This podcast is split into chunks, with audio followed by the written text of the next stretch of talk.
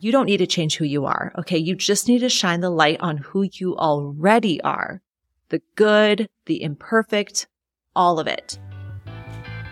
Hey, chef, are you craving more freedom and flexibility in your culinary business? Want to help people around the world by sharing what you know and love? Well, if so, you're in the right kitchen. Woo! I'm Cynthia Samanian, founder of Culinary Creator Business School, and I've helped hundreds of chefs, bakers, dietitians, and more grow their business by teaching online. Tune in weekly for actionable tips, clear strategies, and entrepreneurial inspiration. It's time to take your dreams off the back burner. Let's do this. Welcome to the show. Okay, so today I'm going to talk about one of the things that has been coming up a lot lately I coach students inside my program, the Online Jumpstart. I also work with some more advanced clients one on one. And really, no matter the range of students and their experience, this has been coming up quite a bit. So I figured now is the time to do a podcast episode on this topic. I think anytime I have the same conversation many times, it means that it belongs on this podcast because I bet you're probably making the same mistake in your business too. Now, this is also something that came up for me in my own business. A few episodes ago, I talked about the importance of alignment and how I was missing that for a period in my business. And alignment has to do with this topic as well. So I don't want to give too much away, but I am excited for you to really dive into this episode and open up your mind about what it means to be your true self in your business. That's what we're talking about today. How being your true self can actually help attract your ideal students, clients, customers in your online culinary business. I use the term students, but at the end of the day, it's about people you serve. So it could be people who purchase your recorded course, people who sign up for your live cooking class, people who are going to join your membership.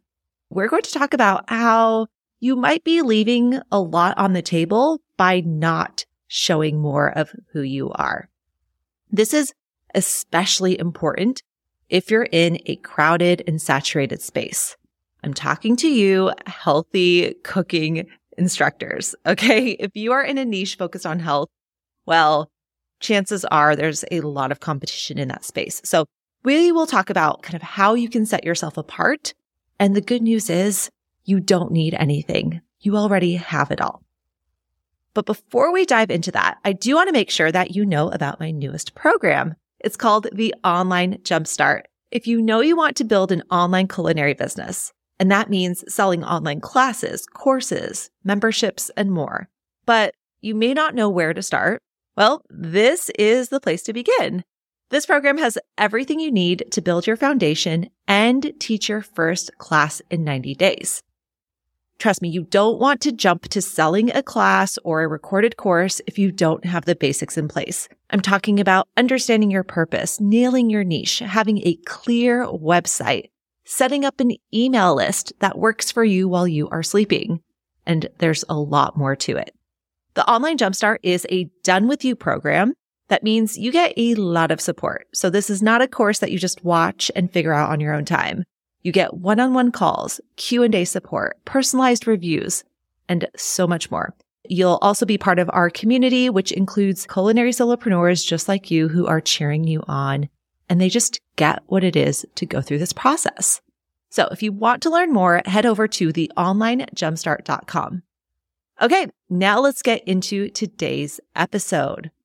Now, as I mentioned earlier, I had to record this podcast episode I even think I bumped some topics a few weeks out because this was top priority for me.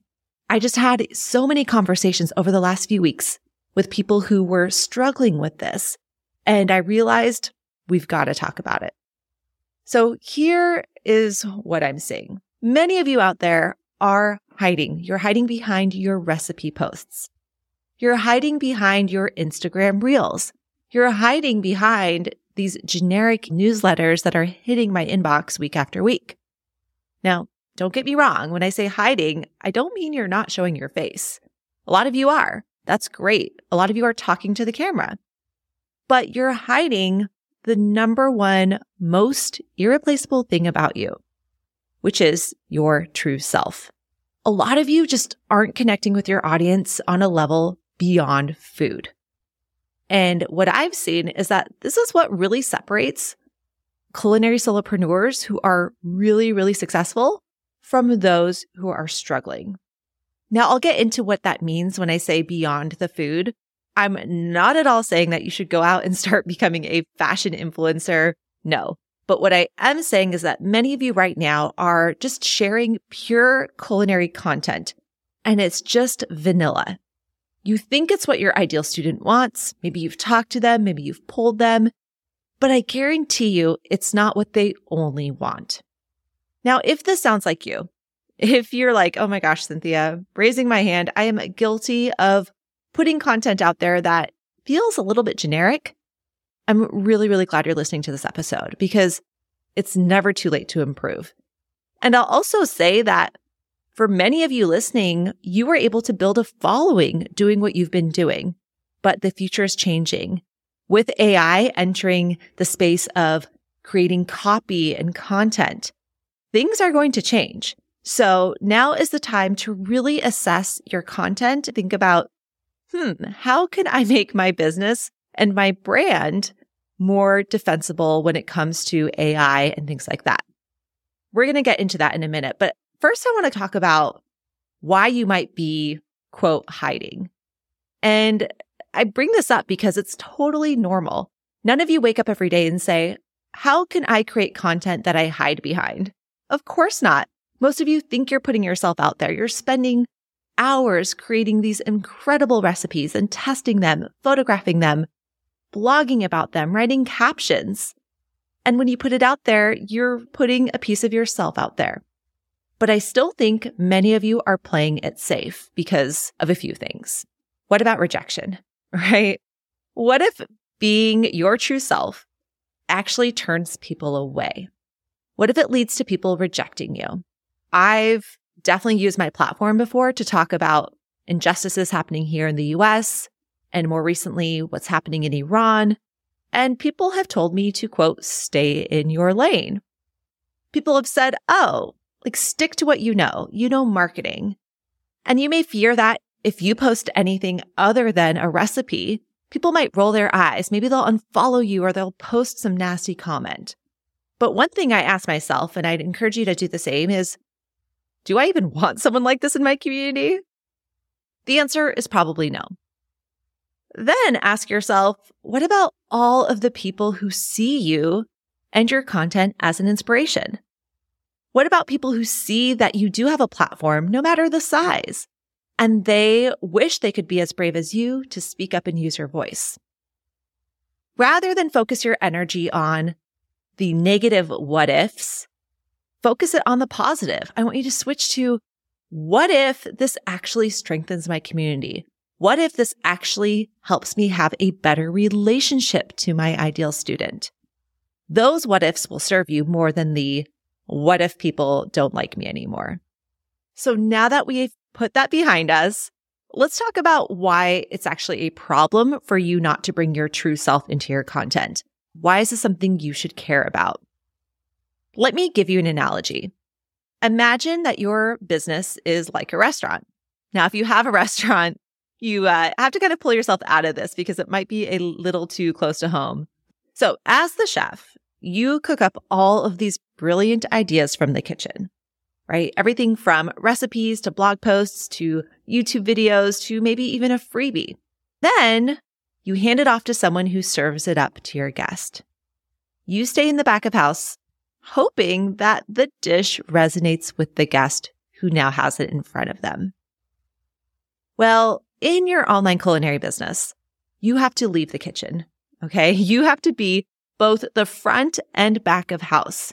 You are the hostess, you are the server, you are the chef, and every role in between.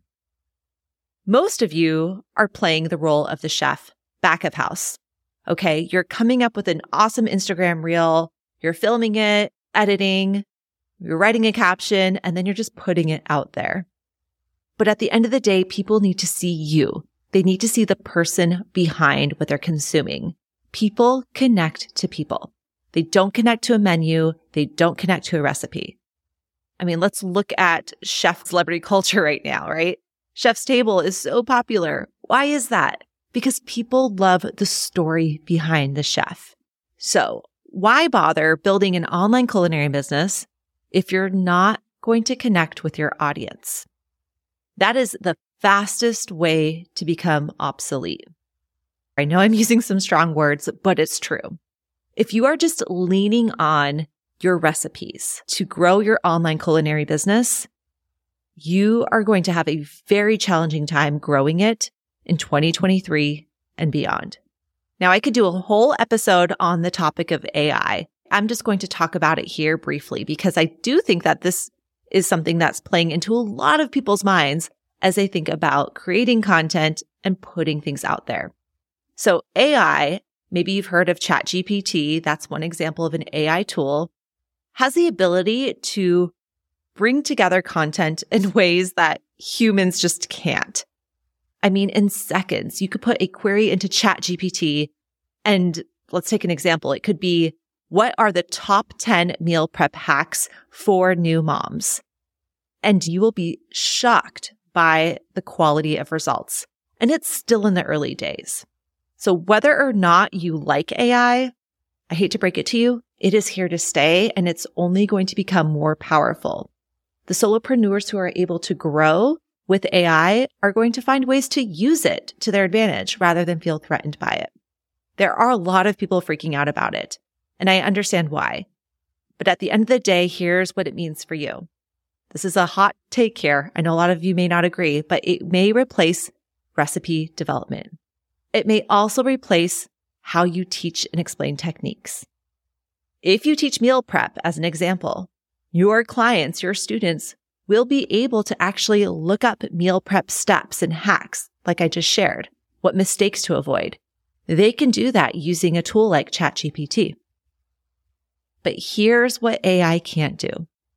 It cannot replace your point of view.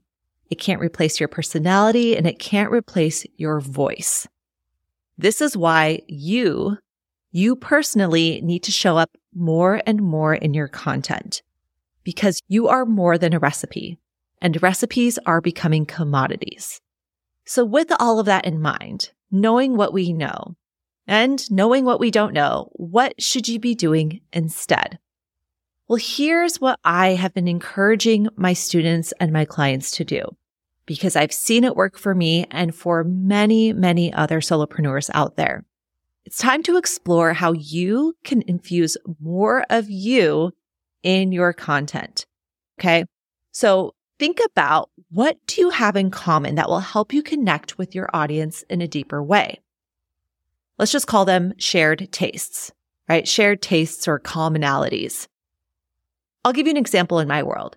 So here are some things that are a big part of my life that aren't directly correlated to what I do, which is help people build like first online culinary businesses. So if you follow me on this podcast or read my emails, you've heard me talk about being a mom of two toddlers. I also talk a lot about being second generation, how my parents immigrated from Iran to the US. I also talk about how we have a pretty international family. My husband is French American. We spend time in France. We travel the world and we have ever since the very start of our relationship. I also love to cook and I'm a career switcher.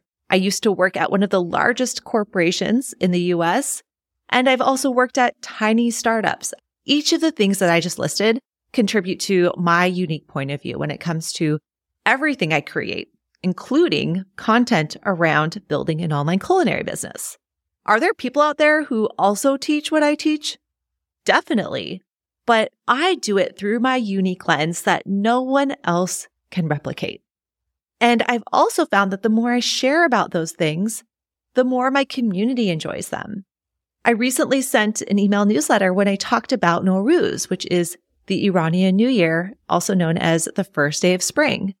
And some of my students and alums replied because they also celebrate Nowruz. Now, I didn't write that email with the intention of saying, Oh, wow, I wonder if these students are going to respond. But it was something that I knew that my audience as a whole would appreciate because I know that my audience tends to be connected to other cultures and even though they may not be Iranian, hearing about my connection to my culture inspires them. So it doesn't mean that everyone in my community has to have these traits. Okay. This is more about the lens in which I create content and serve my clients and my students. But ideally, there's at least one thing that they could probably relate to that brings them closer to me. For example, I know that almost 80% of my students and alums have children. So that is a very easy topic for me to connect with them on. I also know that most of them love to travel or love the idea of traveling. Food and travel are so connected. And so there are generally some commonalities there. Now, after this episode, I want you to write down some things about your life that might be relatable to your ideal student. Think about some things that you could share about your point of view, about your perspective, about your background that may not be exactly tied to the thing that you talk about online. So if you are an expert on meal prep, think about things outside of meal prep that influence how you meal prep. And the reason why we're doing it is not for the algorithm. The reason that we're doing it is not to get more likes or more follows. It's actually so that people can get to know who we are. Your online culinary business is a personal business. It is led by you. You are the face behind it. So this is a call to you to be brave. You need to be bold. You need to put yourself out there as much as you can and really dive into the shared tastes that you have with your audience. Not only will you build a better business, but you'll actually be able to serve more people because you will grow. What makes me so excited about this for you is that this is not about changing who you are. You do not need to be someone you're not. And with every student I talk with, I learn something new about them that I say, where is this in your content? This is pure gold. Most of the time, it's that you don't realize it. And what you're trying to do is show up for everyone. You want to be relatable to everyone. And what that does is it makes you vanilla. It makes you average because you're not stepping out into your own uniqueness. You're trying to fit a mold that works for everyone, which by the way, does not exist. So when you do that, you're just diluting your own message. You're diluting your superpowers. You're diluting the things that make your brand incredible. And if you don't believe me, I want you to look at who you follow on Instagram. And I'm going to even say, look at the people who you love to follow on Instagram, the content that you love consuming. Truly ask yourself, is it because their recipes are good? You probably haven't even made all of their recipes. Most likely it's about their personality and their ability to relate and make you feel like you're part of their community. This is not some sort of artificial exercise. It's also not about being vulnerable for the sake of being vulnerable to get attention or anything like that. You get to decide what and how much you share, but I challenge you to share more than what you have already because I know it's going to provide a more holistic view of who you are. And that's what people are going to connect to. Definitely have boundaries and only share what you care to share. For example, I keep a lot of my home life private because I really like having that separation. I don't really post a ton of photos of my children. And on the weekends, I'm typically offline, but I still do touch upon some of the themes of being a mother in my content. Once you identify those and you start to weave them into your content, you are going to start to see some powerful things happen. Your people are going to feel seen. They're going to feel heard and understood, which is what every human desires. You are going to go from posting and hearing crickets to actually getting into some really good conversations with your audience. People will DM you. They will hit reply to your email. The more you open up, the more people are going to respond. You are becoming a real person to them, not just a resource for recipes. You're going to have conversations too that aren't just about food. So be prepared for that. But just know that those conversations will lead them back to your content on food.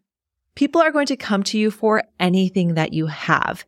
It's not just about the freebie. It's not just about a recipe. It's now about you and the fact that you get them you will become irreplaceable. I want to give you an example. This is actually someone who's been on the show before. Her name's Caroline Chambers, and she used to teach online cooking classes during the pandemic and now has a paid newsletter on Substack. Her name comes up a lot in my program because people look to her and are like, wow, she has the number one food Substack subscription right now. How is she doing it? Right? What is it about her? What is it about her recipes? I am a subscriber. I pay $5 a month to get Caroline's recipes as well as access to her old recipes.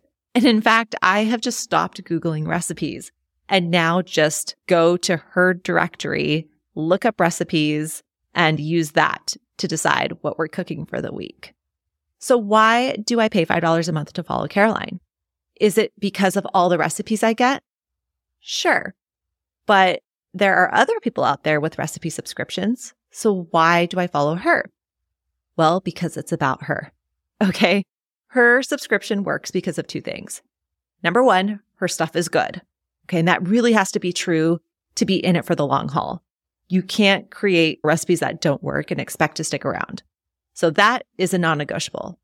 But the second thing is that she shows up as herself authentically. She tells really funny stories. She's a super busy mom of three kids. I think they're all under five years old. And yeah, she uses ingredients I like and cooks cuisines that I enjoy.